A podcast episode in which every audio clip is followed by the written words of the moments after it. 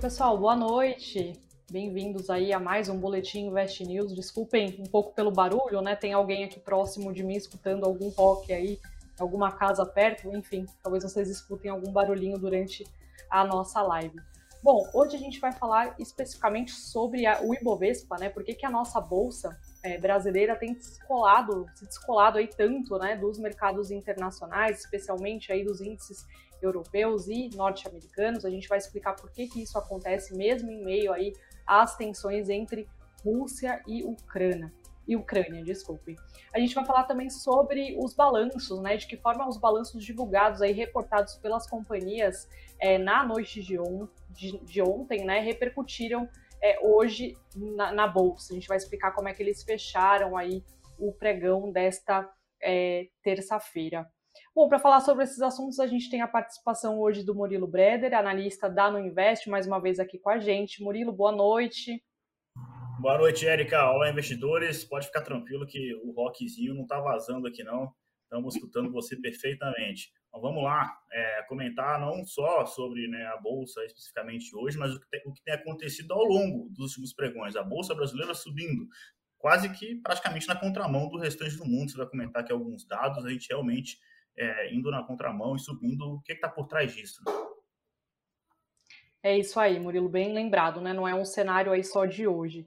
É, bom, só para a gente poder contextualizar, na segunda-feira, o presidente da Rússia, Vladimir Putin, ele reconheceu duas regiões separatistas na Ucrânia como independentes e acabou é, enviando tropas para para essa região, né, no que chamou aí de operação de manutenção da paz. E aí, por conta dessas tensões, né, ainda que não se sabe, essa possível invasão aí da Rússia é, na Ucrânia, é, as bolsas acabaram, tem, na verdade, repercutindo, tem é, registrado um desempenho negativo nos últimos pregões. Se a gente for olhar, por exemplo, no acumulado do ano, que foi o recorte que eu peguei aqui, só para a gente ter uma ideia como é que os indicadores estão se, movi se movimentando, o Ibovespa ele tem uma alta aí superior a 7%. Se a gente for olhar também, por exemplo, o índice Small Caps, ele tem uma queda de 1,47% para a gente não ficar aqui com foco só no Ibovespa. Mesmo essa queda, a gente percebe que a gente vai muito melhor, assim, a gente tem um desempenho muito melhor aqui se a gente compara aí com outros indicadores. Por exemplo, o Dow Jones, se a gente for olhar também a análise do ano, né, quanto que cai no ano, é, o indicador cai 7,28%. O S&P 500 também 9,36% e na Nasdaq também registra queda superior aí é, a 14%. Hoje, esses mesmos indicadores também encerraram o pregão em queda mais uma vez, enquanto o Ibovespa subiu. A gente vai falar sobre, sobre isso um pouquinho mais adiante, né? Se a gente for olhar também é, indicadores da Europa, em Frankfurt, por exemplo, o índice DASC, ele caiu também 0,26%, e em Paris, o índice CAC, chamado CAC 40, né, ele também aí fechou, encerrou é, com uma leve queda.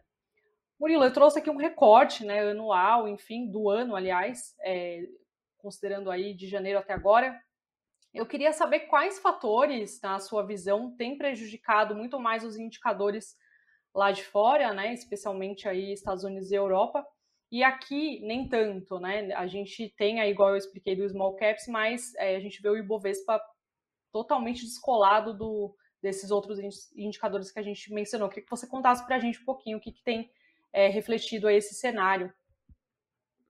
Perfeito. É, primeiro, comentando sobre o pregão de hoje, na verdade, é, tem SP500 caindo, Nasdaq caindo, a Bolsa Brasileira subindo. Importante lembrar que, na verdade, ontem foi feriado nos Estados Unidos. As bolsas não abriram por lá. Ontem foi um dia negativo na maioria das bolsas mundo afora. Então, hoje a reabertura da Bolsa Americana é, refletindo esse movimento de ontem que ela não teve, tá? Então, isso também faz parte é, da história, tá? É, agora, tem um gráfico aqui, e, e, na verdade isso a gente tem falado já há bastante tempo, que é a captação líquida é, da B3 ao longo de 2022. Vou pedir, está até na tela aí para o Thiago colocou, muito obrigado. É, e olha como é realmente discrepante, né? É o investidor estrangeiro comprando bolsa brasileira a rodo ao longo de 2022, foram 100 bi em 2021 inteiro, o que já parecia bastante coisa, mas isso já em janeiro e fevereiro, que nem acabou, já tem mais da metade da captação de 2021. Tá? E a gente vê pessoa física vendendo, institucional vendendo também bastante forte. Institucional são os fundos, né? muito em função dos resgates. Então, tem, além das pessoas físicas que operam por conta e eles vendem as ações, é, quem tem ação de quem tem cota de fundo também vende, aí o institucional é obrigado a se desfazer das ações também. A gente tem visto esse movimento de resgate ao longo de 2021 uh, e ele continua ao longo de 2022 também, tá? Então esse é o primeiro ponto. Investidor internacional comprando Brasil é, a rodo, mas o que está por trás disso, tá? É, primeiro, a gente tem é, a bolsa brasileira é muito focada em commodities de uma forma em geral. E commodities está nos holofotes hoje do mercado, porque é uma excelente forma de você se proteger contra a inflação. Qual é o racional disso? Que, o que, que exatamente está causando a inflação ao redor do mundo? Né? Dando nome aos bois preço dos combustíveis, né, através justamente do petróleo, é, o preço dos alimentos também, o preço da carne. Então, uma, uma das formas de você se proteger através é, da inflação, através de ações, é comprando empresas de commodities. Você ser o dono justamente da empresa que extrai o petróleo, ou que vende o minério de ferro, ou que vende a carne, é o caso da JBS, é o que vende a cerveja, o caso da Ambev. É, tudo isso são empresas que fazem parte das nossas carteiras recomendadas, por exemplo. Então, é, a gente começa a quebrar né, em alguns pontos. A gente está falando justamente de um momento em que o risco de uma guerra cresceu substancialmente, né, depois dos eventos aí das últimas horas. É, e uma guerra, seja ela armada é, ou fria por meio aí de sanções, é o que aconteceu hoje com o Biden, né? É, ele colocando algumas sanções já sobre a Rússia, pode provocar esse descompasso de oferta e demanda pela commodity, especificamente petróleo, né? E aí os clientes eles podem comprar mais petróleo para não ter o risco de faltar lá na frente, tá? Então é por isso que é, há um, um, aumento, né, é, na pressão para esse do preço do petróleo para cima justamente por conta desse temor em relação ao que pode acontecer. Então, aí se você pega Petro, PetroRio, uh, 3R Petroleum, tudo isso são ações da Bolsa Brasileira, isso já dá mais de 10% do índice, tá? O minério de ferro é também uma outra parte importante dessa equação, porque o gigante asiático lá, a China, ela está em um momento de uh, adotar uma série de estímulos, vendo que a sua economia começou a ficar mais enfraquecida do que o esperado, tanto que, né, é, inclusive agora o preço do minério de ferro começou a incomodar a China e ela está buscando aí, as, autoridades chinesas tentando controlar os preços da commodity para não causar inflação por lá também. É, mas fato é que o minério de ferro também voltou a patamares mais elevados. E aí você tem toda uma nova leva de ações que também se beneficiam disso. Vale, Gerdau, Uzi Minas, CSN, CSN Mineração. E aí ações desse setor são quase 20% do Ibovespa também. Então, eu já falei de 30% do índice, que está se valorizando só nesse cenário. É, e tem também os bancos tradicionais, né, que aí eles estão fora desse mecanismo aí de commodities totalmente, mas são ações, é um setor que a, a maioria das ações né, estão abaixo da média histórica em relação a múltiplos como preço-lucro, preço por valor patrimonial. Então, Itaú, uh, Banco do Brasil, valendo 0,8 vezes preço-valor patrimonial. Bradesco, é, Santander, e colocando B3 no meio, que não é, é, não é banco, tá? mas é do setor financeiro e é uma das maiores empresas da Bolsa e pega esse fluxo internacional por ser uma empresa com muita liquidez. Toda essa outra parte de né, bancos e serviços financeiros também andando bastante. E um destaque que é, eu também trago é que é, as small caps né, ainda não estão andando muito, mas elas passaram por uma recuperação em janeiro, é, fevereiro vem caindo forte, é verdade, mas é, muito em função dos resgates do, dos fundos, tá? Os, os, gestores brasileiros, diante dessa onda de resgate, o que, que eles estão fazendo, né? É, sabendo que está tendo resgate ainda de, de, de, fundo e tal, eles estão se posicionando nas maiores empresas da Bolsa Brasileira também, para caso esses resgates continuem, eles conseguirem eles consigam sair relativamente rápido e fácil dessas posições, diferentemente se você entrar numa empresa com muito pouca liquidez. Então, não bastasse o investidor internacional, tem também o próprio institucional brasileiro preferindo essas maiores empresas da bolsa pelo, por, pelo a questão dos resgates. Então, os small caps ficam em um segundo plano nesse momento, mas como a bolsa subiu em dezembro, subiu em janeiro, é, por enquanto está subindo em fevereiro também.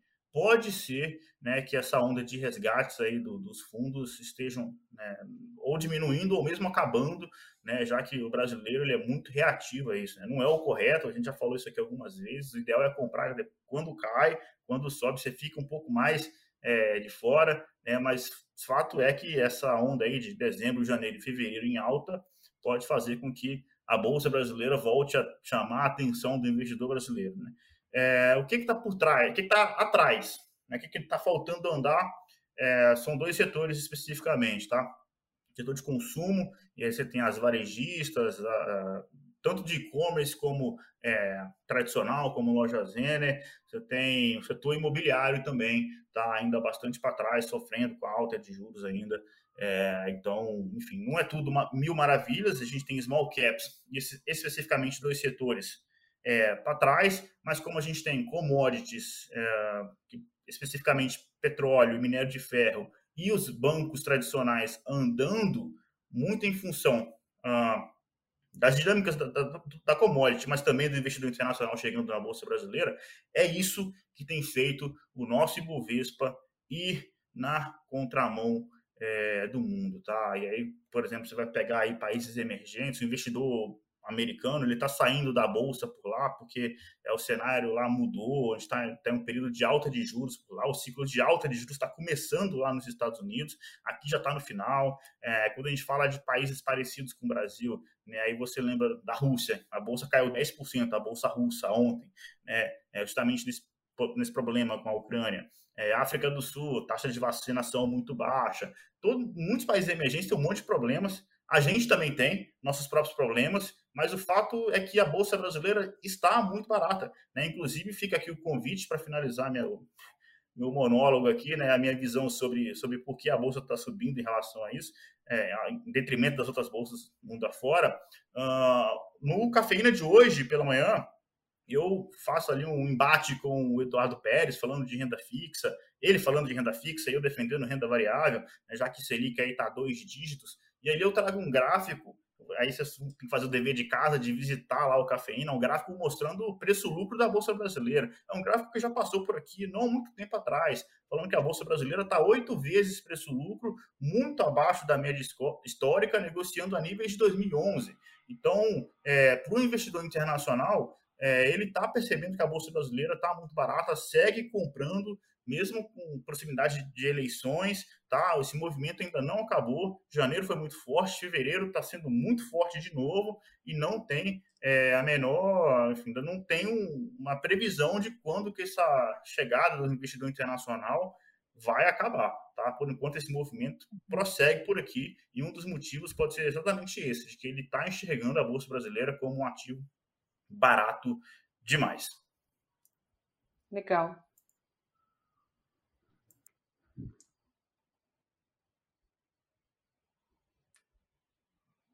Acho que ficou mudo. Opa, acho que ficou mudo o finalzinho aqui. Pronto, voltamos. O Murilo, eu vou fazer uma pergunta para você, em cima disso que a gente estava falando aí sobre as commodities, né? Por exemplo, hoje a Petro ela iniciou o pregão em alta. E aí depois, ao decorrer do dia, ela acabou caindo. Assim, é, você recomendaria para quem não tem exposição, por exemplo, em mineradora, em petroleira, esperar essa tensão da Ucrânia e, e Rússia, ou não necessariamente? Qual é a sua orientação nesse sentido? Minha orientação é entrar no setor de petróleo. Eu tenho Petrobras na carteira de dividendos, a Vale também faz parte da carteira de dividendos, ah, eu tenho 3R Petróleo fazendo parte da carteira de Small Caps, e eu vejo aqui uma assimetria é, positiva nesse caso, porque a gente está num momento de oferta de demanda no curto prazo, com a reabertura da economia, mundo afora, é, onde tem o, o, que a gente tem que ficar no radar, importante, tá? Esse detalhe é a questão de Irã, é, Estados Unidos e Irã, tá? Porque se permitirem com que o Irã volte a oferecer petróleo, é, ali é um caminhão tá, de petróleo realmente é uma oferta muito grande e pode jogar o preço da commodity para baixo. Isso é um negócio que tem que manter no radar. Agora, é, a, tirando isso, o momento é de alta uh, da, da demanda, tá? Por conta da reabertura mundo afora. Então, enfim, esse é o cenário atual e por isso que eu acho que o petróleo deve se manter em patamares elevados. Agora, o cenário mais extremo: tem guerra na Rússia e Ucrânia. Ah, aí petróleo, né, enfim, vai lá nas alturas. Tem gente falando de 120 dólares, hoje ele está aí em patamar de entre 90 e 95, né? Mas gente falando de 120 dólares, eu já vi gente, eh, gente quando eu falo gente, é, casas de análise, bancos internacionais, gente que estuda a fundo a commodity, falando de 150 dólares um caso mais pessimista. Então, é, ou fica assim, eu acho que não tem muito, muito para onde cair. Eu, vejo alguns analistas falando que que vê espaço, tá? Se não tiver a guerra, eu acho que é, fala assim, ah, o petróleo vai despencar. Eu não acho que vai. É, eu acho que é o contrário. Se tiver a guerra, aí o petróleo dispara. É, então, por conta dessa assimetria, eu prefiro estar tá, assim é, exposto ao setor, até porque são, quando eu falo de Petrobras e, e 3R são duas empresas que, do lado uh, de valuation, 3R especificamente, a Petrobras já andou um pouquinho, mas quando a gente compara a Petrobras com empresas internacionais, é, ainda parece bastante barato, 3R ainda mais, tá? É, então, por conta disso, além do petróleo, você tem o próprio valuation das companhias. Então, é, dado essa simetria de possível, né, de ter essa chance de ter uma guerra e aí o petróleo disparar, uhum. eu prefiro estar comprado né, em um momento como esse. Legal, Murilo. Obrigada pela resposta. Bom, acho que agora a gente pode ir para as notícias do dia. Separei aqui algumas coisas mais quentes que tivemos aí no final do dia. É, o ministro da Economia, o Paulo Guedes, ele esteve hoje né, em conferência organizada aí pelo Banco de Investimentos BTG Pactual e ele disse que o governo pode liberar os recursos do Fundo de Garantia de Tempo de Serviço, que é o FGTS, em uma tentativa de impulsionar o crescimento econômico até o final do ano. É, Guedes também afirmou que um programa de crédito será em breve lançado para empresas sem grande impacto fiscal, renovando o que já, que já foi oferecido aí durante a pandemia. Ele reforçou ainda que o programa que o governo, aliás, pretende cortar o imposto sobre produtos industrializados, o IPI, em 25% para ajudar a indústria local. Também acrescentou que está no horizonte um programa para criar 2 milhões de empregos nos moldes do Plano Verde-Amarelo de Contratação Simplificada. O governo já encaminhou propostas nesse sentido ao Congresso, mas eles perderam a validade, a validade aí do documento antes de serem é, aprovadas. Falando agora um pouquinho sobre criptomoedas, a Comissão de Assuntos Econômicos, CAI, do Senado, ela aprovou hoje uma proposta que regulamenta o uso de criptomoedas no Brasil, que atualmente não possui qualquer tipo de regulação de autoridades monetárias no país. O texto seguirá diretamente para a Câmara dos Deputados, se não houver recursos de senadores, para que ele vá para o plenário do Senado. Segundo a agência Senado, a comissão de, de Assuntos Econômicos acatou o parecer do senador Irajá, do PSD. É, de acordo com ele, quase 3 milhões de pessoas estão registradas em corretoras do país que usam criptomoedas, quantidade equivalente a de, de investidores hoje na Bolsa de Valores. Agora sim, a gente vai para um resumão aí do balanção, como é que do balanço das empresas, né? é, como é que as companhias se comportaram de, depois da divulgação dos números trimestrais, as ações da Movida, que é a empresa focada na locação de veículos, encerraram o dia em alta de 8,85%. A companhia registrou lucro líquido ajustado de 276,7 milhões de reais no quarto trimestre de 2021, uma alta de 99,5% se a gente for comparar aí com o mesmo período do ano anterior. No acumulado de, de 2020, o lucro da companhia foi de 819,4 milhões, o que representa um avanço de 250% em relação a 2020. Também tivemos é, reporte aí do balanço do açaí, a rede de atacarejo açaí, que acabou encerrando o dia aí em alta de 5,14%. A empresa ela teve um lucro líquido de 527 milhões no quarto trimestre, um crescimento de 76,3 3% em relação aí ao mesmo período de 2020. Analistas, em média do mercado, esperavam que o açaí tivesse um lucro de 315,3 milhões de reais. A JSL, que é uma empresa focada em logística rodoviária, também encerrou o pregão em alta de 3,09% no acumulado do ano. O lucro líquido da empresa alcançou 272,6 milhões de reais. O montante é quase sete vezes maior se a gente for comparar com o ano de 2020. No recorte do quarto trimestre, o lucro chegou a 54,3 milhões de reais, que é um avanço aí de 78,4% no comparativo com o mesmo intervalo do ano anterior.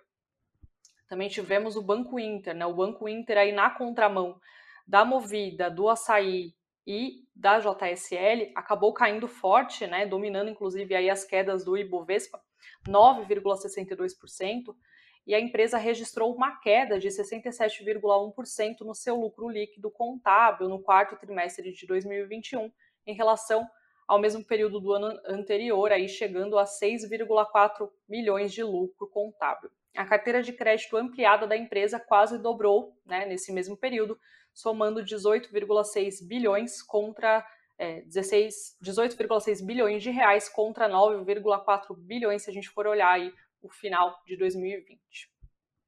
Agora sim, vamos para os principais indicadores né, do mercado. O dólar registrou o terceiro pregão seguido de queda e foi para a mínima aí, para as mínimas, né? Atingiu, chegou a atingir aí durante o pregão, durante o dia, é, em quase oito meses, com a moeda chegando a operar na casa dos R$ 5,04 quando a gente analisa ali a mínima do dia. É a cotação, então, é, e aí o que aconteceu é que no final tivemos uma queda de 1,9% e a moeda ficou em R$ 5,05. O Bitcoin, por volta das 18 horas, que foi o horário que a gente consultou ali, o Bitcoin ele operava em alta de 1,69%. Ele era negociado a R$ 193.876. O Ibovespa, como foi o assunto aí do nosso da primeira parte do boletim, encerrou em alta de 1,04% aos 112.891 pontos.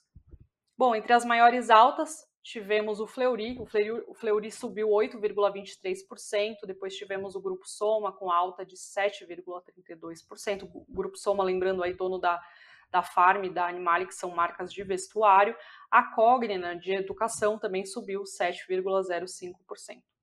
Também entre as maiores quedas tivemos a do Banco Inter, né, como já falamos, que caiu 9,62%. Os papéis da Americanas, a empresa enfrentou aí e acabou perdendo dinheiro, né, por conta dos seus do seu e-commerce ficar fora do ar, que caiu 5,4%, e a Embraer também fechou em forte queda de 4,63%. Bom, Murilo, para a gente poder encerrar o programa, eu queria saber se você quer comentar algum é, fazer algum comentário né, em relação ao, ao bate-papo aqui do pessoal no chat. Fica à vontade para responder também perguntas. Perfeito. Não, as perguntas eu sempre vou tentando responder o máximo possível já enquanto você vai falando, eu já vou respondendo direto no chat. É, o comentário que eu gostaria de destacar é do próprio Eduardo Pérez, um dos nossos analistas aqui. Ele está no chat e fez um comentário muito pertinente, fazendo uma alusão a um meme muito famoso que é aquele cachorrinho que está num quarto pegando fogo, tomando café, falando que está tudo muito bem. Nossa bolsa brasileira é parecido com isso, né? O mundo todo pegando fogo, mas como a gente está com muita commodity e está barato, e enfim, a nossa bolsa está subindo, pegando carona na chegada do investidor internacional. E aí, só um abraço aqui para o Alexandre, falando que está feliz com a carteira de dividendos. É, e aí, como eu falei de Vale, Petro, falei um monte de JBS, um monte de ação que faz parte da carteira, fazer o um convite aqui para vocês conhecerem a nossa carteira de dividendos, que está voando, diga-se de passagem. Eu não vi a rentabilidade mais recente, mas há dois, três dias atrás ela estava 17% contra 2% do Ibovespa é, desde o início dela, em 9 de março de 2021. Então, realmente uma performance bem bacana, não é só dividend yield, ela também entrega retorno. Né? As ações também têm potencial de alta e aí fica o convite para vocês, beleza? É isso. Legal, Murilo, boa noite, obrigada, viu, pela, pela ajuda aí. E a gente volta amanhã, pessoal. Obrigada pela audiência de todos e até amanhã. Até amanhã.